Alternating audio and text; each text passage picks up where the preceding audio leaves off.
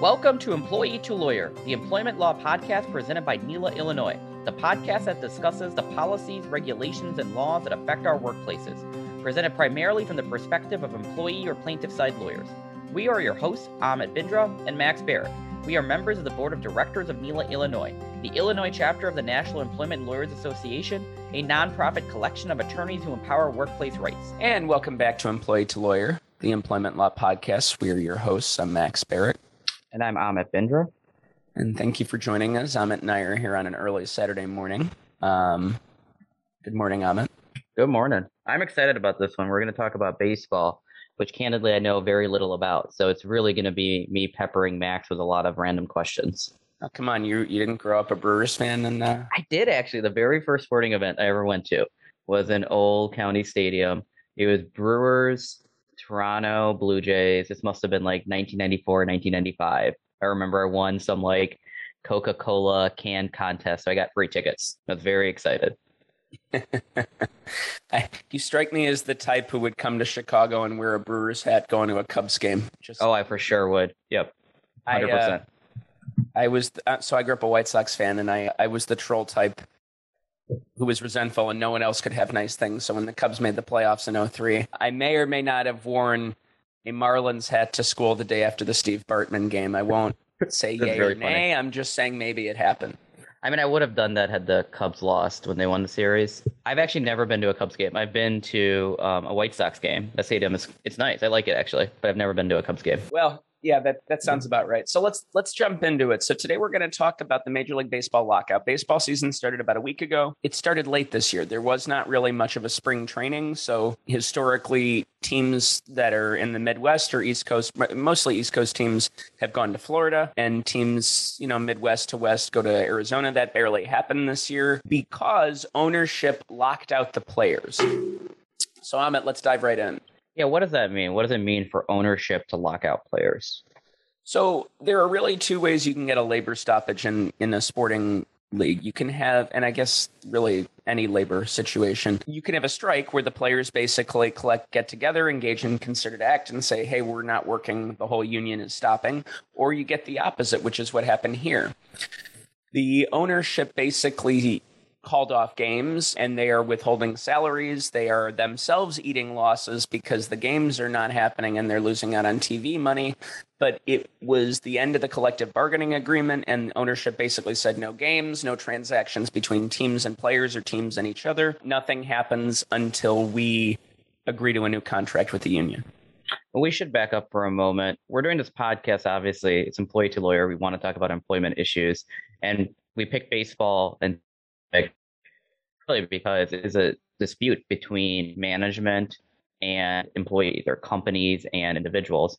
And so uh, even though some baseball players make a lot of money, a lot actually surprisingly don't make that much money. And so that's really what a lot of this is. It is about workplace conditions and compensation. There's some rule changes and other things too, but it's still within the realm of employment law. Right. It, baseball's interesting. So it, I was lucky at Kent. They make you take a third year, or you can take a second year. I can't even remember anymore. Writing seminar, and the one I took was on baseball law, and it's basically a history of labor and antitrust law in the context of professional sports in the U.S. There's a great book, and I think I've referred to it on the show before, called "A Well-Paid Slave," and it's about Curt Flood, who was the first. I don't know if he was the first player to sue, but he took his case to the Supreme Court over being a free agent, basically having the right to have uh, the freedom to, to choose between teams and bid have them bid for his services that's a it, for those who have time to read an interest in the subject and the inclination i recommend the book because it gives you a really good history of baseball's antitrust exemption which exists because oliver wendell holmes thought it was a stupid sport and there's no way it could have been you know the sort of business and commerce that the courts should be regulating. I've thought about this a lot, especially 10 years ago when I was thinking about doing more antitrust work. It's an interesting concept with sports because to some degree I get the argument that baseball, even though they compete on the field against each other, the teams really aren't competing with each other for money. They're competing with like the NFL and baseball and Netflix for TV ratings and entertainment and stuff like that. So there is an interesting thought question of from an antitrust standpoint, should they be exempt because they are really just like one organization competing with other mega organizations for revenue dollars. Yeah, and as our NFL podcast, which our most recent NFL podcast, which I think is going to run before this one, points out, you know, NFL is king in this country. They they print money. Um, football, you know, baseball's uh, baseball's market share has declined pretty precipitously for the last several decades. Um, yeah, and football's gone up. For sure, not to get on too much of a tangent, we'll circle it back to employment issues in a moment. But basketball is finding this out too because football is trying to get into days that basketball historically has dominated. So, for example, there's a lot of Christmas Day basketball games, and because of the pandemic, football has been toying around with different strategies there, and you can see that that's cutting into basketball revenue and basketball TV ratings. Even college football is impacted by the NFL because college football has usually had Thursday and Friday nights. I mean, high school football had Fridays, but college has started to have some Fridays as well, and they've started doing things like Labor Day weekend. But the NFL is kind of realizing, well, we could be even maximizing that money. Um, and far be it from Roger Goodell to ever miss an opportunity to to squeeze more. So exactly. Um, but back to baseball and labor stoppages. Yep. So okay, so there was a lockout. Why was there a lockout? At, at core, as, as is always the case, money is the main driver. So baseball's attendance has gone down. On the players' side, their refusal to agree to what the what the union had been offered by ownership pre-strike was over salaries had become stagnant over the last few years. Teams have gotten just stingier about not paying their own players, about basically letting their best players walk or their mid-tier players walk when it, when they're a reserve clause. So basically, if you get drafted by a team, they own you once you sign your amateur contract for a set number of years, and they have time to either bring you to the big leagues or set you free, so to speak, and let you become a free agent. But your salary is not, it's not totally free at that point. It is set by steps, by arbitration level step ups or arbitration decided step ups. And there are ranges that you're eligible for. So when it gets to the time of guys getting the free agency, those salaries have started to get capped. They're just not moving. Salaries across the board have gotten stagnant. So that's on the player side. On the management side, they saw how much money they could make with an expanded playoff. And I think what some of the other sports have done with bigger playoff pools, if you will, with more teams making it. So they want an expanded playoff, but that means more games. From the players' perspective, they want to see a piece of that. And if salaries are not going up, there's minimal incentive for that. There were also some other rule changes that they've been toying with to make the game more interesting because scoring has gone down. The game has at times gotten a little formulaic lately and less interesting. And young people are not terribly interested anymore. I don't know that they solved that or helped themselves with the lockout, but. So I've always thought about baseball players in different tiers. You have the contracts we all see on TV or Twitter, whatever, where it's X player is going to get $500 million over 20 years. But then I, but that's a small segment of the players. That's probably, I don't know, 10% less than that. And then there's another tier of players who are in the major leagues. They get a decent paycheck, a good paycheck for most people, most Americans, but it's far less than the $500 million headliners we see. And then there are the minor league players, some who I think may even work less than minimum wage. Is that, am I understanding that kind of correctly? Yeah. And I'm almost, I, I guess if I were better prepared, I could tell you what this lawsuit was, but I'm pretty. I, I I have some memory of there have been a couple of FLSA level lawsuits on behalf of minor league players and staff. Minor league players, there are cases where guys will earn less than the minimum wage. I mean, it really runs the scope. Like you have teams that have facilities in the Dominican Republic and Latin America where they scout players and develop them and there are almost these complexes where kids, and I do mean kids, teenagers will go to live and play ball where what they're earning is quite low, even by you know minor league baseball standards. And guys will come to the U.S. and their contracts run out, or they don't get renewed by guys, and they end up you know in an awkward situation from an immigration perspective. So that can happen. Minor league players who are drafted but not very high, so the top level players get these seven figure bonuses. Even the guys who are not quite at that level will get you know high five and six figure bonuses where at least you're getting a nice infusion of cash up front but then you're on the minor league pay scale which is quite low. They will also bilk you or you're getting charged a fee to use the clubhouse for the year basically to pay the attendance. It's funny you know when george steinbrenner who was the famous owner of the new york yankees for decades who was famously very free with his money when it came to players every now and again he would have a weird fit, decide the team was underperforming, and say he was cutting salary and expenses. Of course, he didn't cut player salaries. He would do things like cut employee dental. So, you know, it, it's one of those things. There are some people who do very well in baseball and teams with payrolls like the Dodgers that are at 285 million for their 25 or I guess now 26 or 28 man roster. The Mets at 266 million. On the other hand, you have the Baltimore Orioles who are not trying to win at 58 million and Oakland who's never trying to win at 48 million. So there's a big disparity in how guys are getting paid team to team, player to player and all of that. When even with the Dodgers, they may have a couple of folks who get paid a lot who have like 30 to 50 million dollar a year contracts, but that their minor league players probably are significant I know they are significantly lower. Yeah, the min- the median baseball salary right now is about 1.2 million, which again, obscene amount of money very very high for the average person but that's the middle point so that's the forget, middle point. like right that's also floor. it's skewed by the high end guys. The reality is for most players it's it's it's not like that.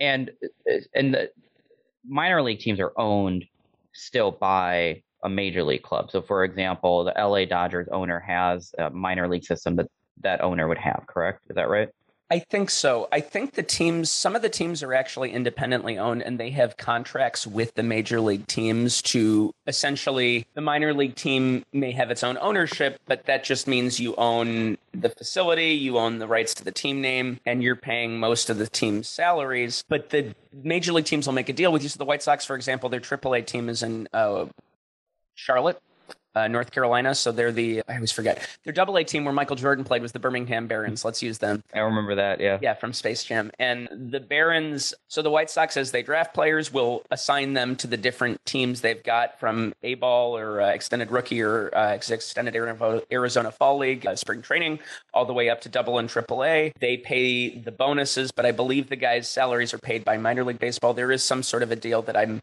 I've never totally understood, but yeah, it's if they're not owned by the MLB teams, they're at least controlled by them in large measure.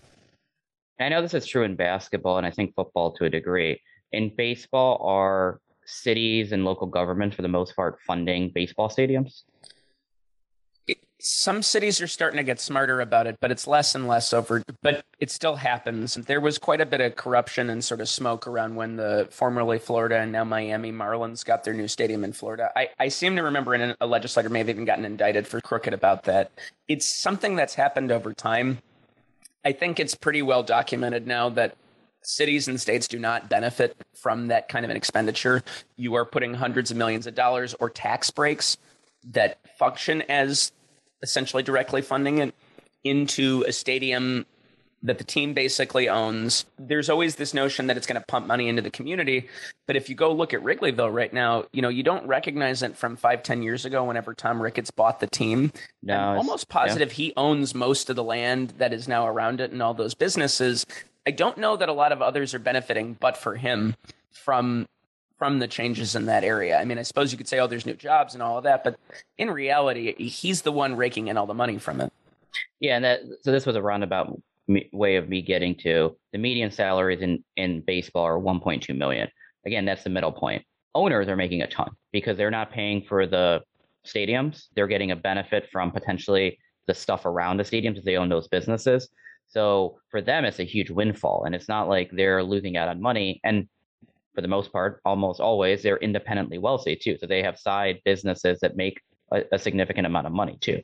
Does baseball require a certain amount of revenue to go to players? They do. There is some sort of a revenue sharing. And one of the big fights about 20 years ago when I was a kid was about getting revenue sharing out there. So teams like the Pittsburgh Pirates. So keep in mind, they're still very, it's not like these are small town businesses where mom and pop are like trying to fundraise to keep players in town, right? Like these are still wealth organizations. They just are not saying, you know, Pittsburgh doesn't see the same kind of ad revenue, attendance, and everything else that say the New York Yankees does or have the same obviously economic fan base. There is there is some revenue sharing. Players are supposed to see at least a minimum amount of some of the team E money. I believe that comes in the salaries are supposed to hit a minimum level. Why don't we take this opportunity to take a short break and circle back to arbitrations? Hey, this is Amit and Max. Thanks for listening to Employee to Lawyer. I hope you're all enjoying the show and the content and all of our guest stories. And we'd love your help in spreading news about NELA, Illinois and the show. Please encourage your friends and family to subscribe and share. And if you happen to listen to us on Spotify or Apple Podcasts, please consider leaving us a five star rating and a nice review. But only if it's going to be a five star rating. Yeah, otherwise, we're all set. All right, so we're back. Right before the pause, I wanted to circle back then to arbitration. So you mentioned something about arbitrations and salary. What does that mean? So, as players come up, let's say a guy gets drafted, he matriculates through the minor leagues. At some point, he comes up to the major leagues and he starts to accrue what's called service time. So the way baseball has worked historically, up until the Curt Flood case I've referenced a few times, players never got freedom to contract totally. There was something, there still is something called the reserve clause, and basically it is how a team owns your labor. They get first right of refusal over you as a player. They own your contract for up to a set amount of time. If you can't come to a deal in the time that the team owns your contract, in the time if you can't come to a deal with the team over what your labor is worth at a given moment, you we're all very familiar with this. You don't get to go file a lawsuit over it. You go to an arbitration that is set based on the collective bargaining agreement. It sets salary scale. It sets the factors that are considered for it. And a neutral, ostensibly, I, I would think a neutral arbitrator decides based on how the arbitration goes what your salary should be set at if it comes to that point. And I found this I was only digging around a little bit because again, baseball is less my thing than yours. But I found this super interesting. It sounds like the way it works is both sides, the owners and the player, put out a number, and the arbitrator just picks a number. Is that right? I believe so. I mean, I don't think it happens quite that simply. There's always there have been stories of some teams. I think it was Oakland Athletics. They had an owner, Charlie Finley, who was pretty notorious for just going scorched earth against his players when they went up for arb and just saying really nasty things about their capabilities and their performance and why they deserved lower numbers. So yeah, they're both proposing numbers that are based on what scales are out there. Like so one of the White Sox best pitchers from last year, a guy named Carlos Rodon, they did not offer him arbitration this year and they let him become a free agent. He went to the San Francisco Giants. I was very unhappy about this. But one of the reasons they did that was because the arbitration number they knew going in was going to be about 18 and a half million and they didn't want to pay him that much for one season. Um, setting aside whether we think it's good that you know athletes make that kind of money I, I, think it's fine given what the owners are making. They should get paid for it but you know the white sox didn't want to pay it. So they knew what the arbitration number was going to be. So said no. Okay so it sounds like the way the process works is you have like an actual arbitration. Everyone presents their side of what the number should be. The owner has a number the player has a number and then the arbitrator or the panel picks one of those two numbers based on what's presented. Yeah or something in between Okay, so there would definitely then be a strategy too of like how to even anchor that number. So with the, this situation with the White Sox, 18.5 is going to be the number most likely. It's easy to justify that the player is probably going to pick that number because they he knows the arbitrator will agree. Yeah, or they don't want to go to arbitration. I mean, in Rodon's case, I think the case his agent is sort of famous. His name's Scott Boras, and he's depending on which side you're on, he's either famous or notorious for getting his guys a lot of money. In the late two late '90s, early 2000s, there were a bunch of like guys who really had no business getting expensive contracts, who were Boras clients, getting just obscene deals from really incompetent teams. But yeah, I mean, sometimes it's a strategy. Like in this case, I think they didn't want to go to arbitration. They wanted him to become a free agent so he could get a long term contract and more security. And I think there was a real threat that he would take it if they offered it because fine, screw you guys. I'm going to take an $18 million contract. That's mm-hmm. a lot of money. But also, it's not pulled out of thin air. Like it is based on what are the average salaries for guys of this competence? What was his performance last year? How many years service time does he have? Injury? Like there are different factors that go into it, and it is set by scale. So there is there is an element of group what is going on around us that impacts what that number is. They don't just get to pick it. So, what was in the ultimate agreement to end the lockout or the strike?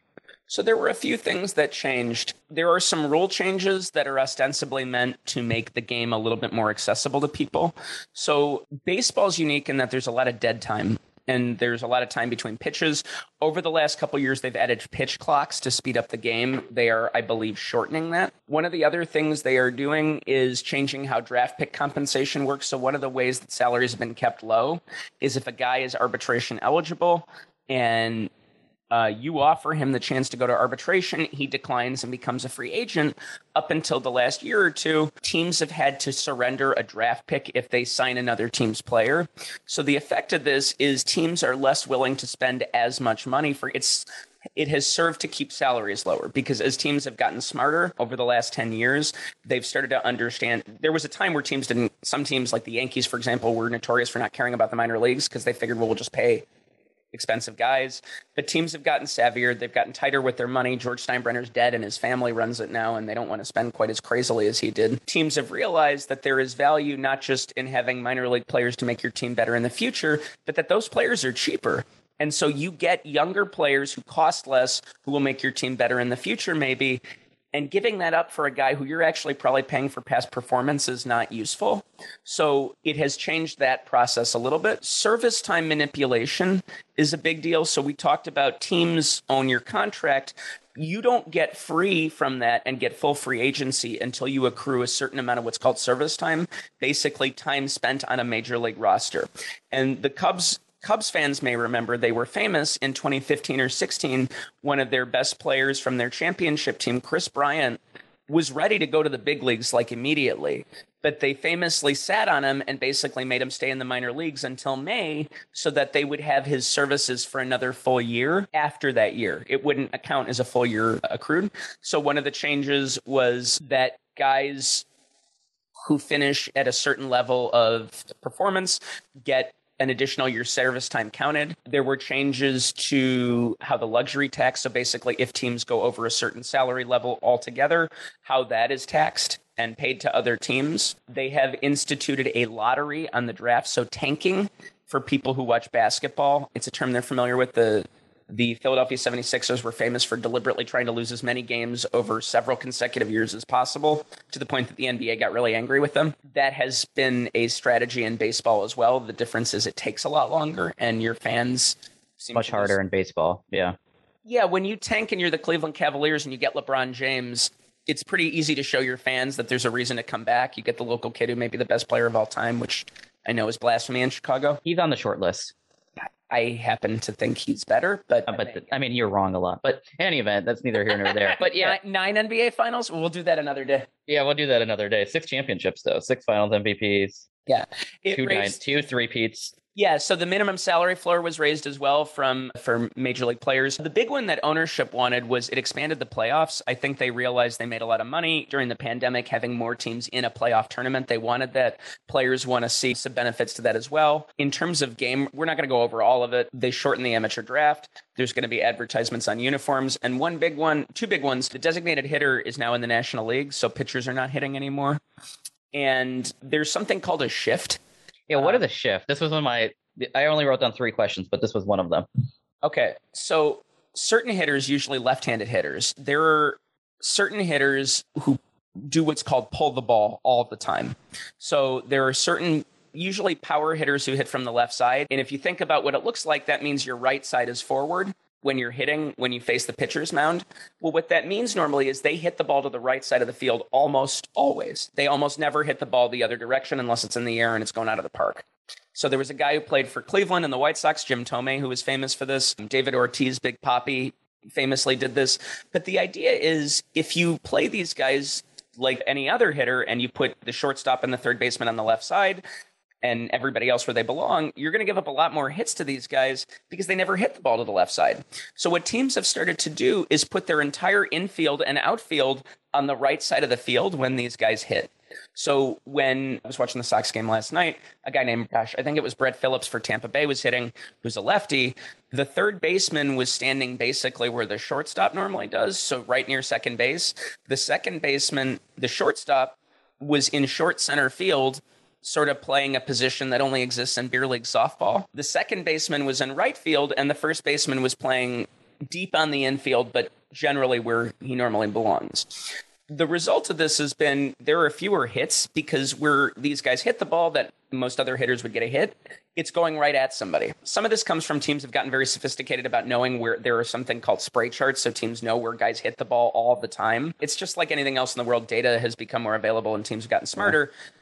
So the league starting next year has changed that rule. They have a pitch clock that's getting shortened again. So there, there have been some other rules changed to make it more accessible to fans. Yeah, a lot of this comes from like Moneyball. I'm sure people remember that from like the mid 2000s or so.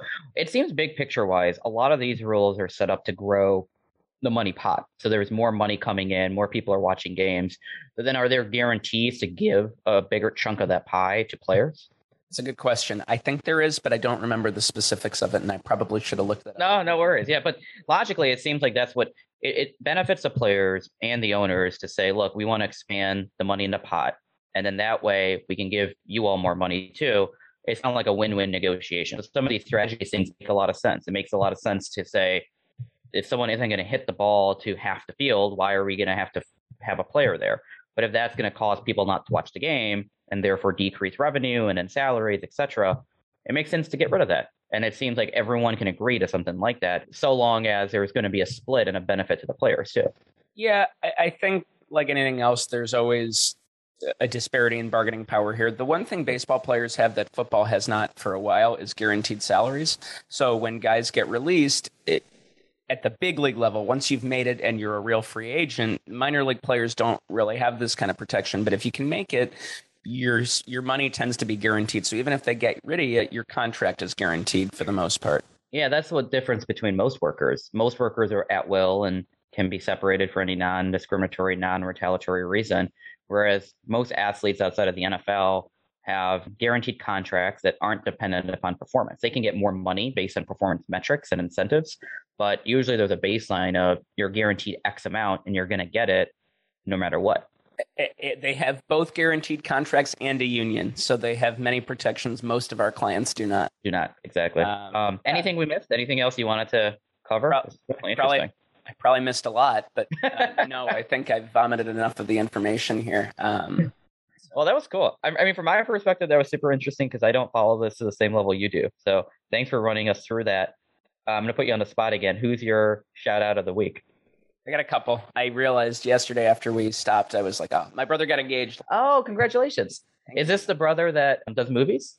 No, no, no. Although I saw him. No, this is um, my brother Jake. He's uh, he's a psychologist in the army out in San Antonio. So he surprised his girlfriend last weekend. Well, not fiance. Awesome. Yeah, it was congratulations. Really Happy and for the listeners who don't know, Max's other brother, I think was in one of the Spider-Man movies, right? He was, yeah, Zach. Uh, he was the first openly transgender actor in a Marvel movie. He had two lines. So if anybody's ever seen Spider-Man: Far From Home, and they they're at a the JB Smoove goes to a museum that's closed that he wants to go to, and he's like, "Oh no, it's closed. When is it opening again?" And Zach says November. So whenever we awesome. see him, we say November to him. And then when they go to Prague, at one point, if they're at a nice hotel, they're like, "Wow, how did we end up here?" And Zach's like, "Yeah, what are we doing here?" That's super cool. All right, who's your second shout out? Yeah, I think that was it. That's good enough. That's fine. Okay. That's good. Perfect. What about you?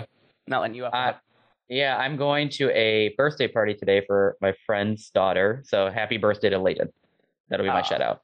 Cop out. That was too easy. I know. I know. That's why I put you on the spot first. I'm gonna have to start doing things to put you on the spot. You used to do our outlines and make those things really long, so I'm gonna yep. some. Anyway, yeah, I got yelled at for that, so I stopped. By our producer Steve. Yeah. Thanks to everybody at home for listening. Please subscribe and share. Stay safe. Thanks, Amit. Yeah, thanks, Max. This was awesome. Our podcast is intended to provide general overviews of employment laws. The statements and opinions provided in this podcast are just that, the host opinions. We are not your attorney. This podcast does not create an attorney-client relationship, and it's not intended to provide specific legal advice. For legal questions, please consult with an attorney.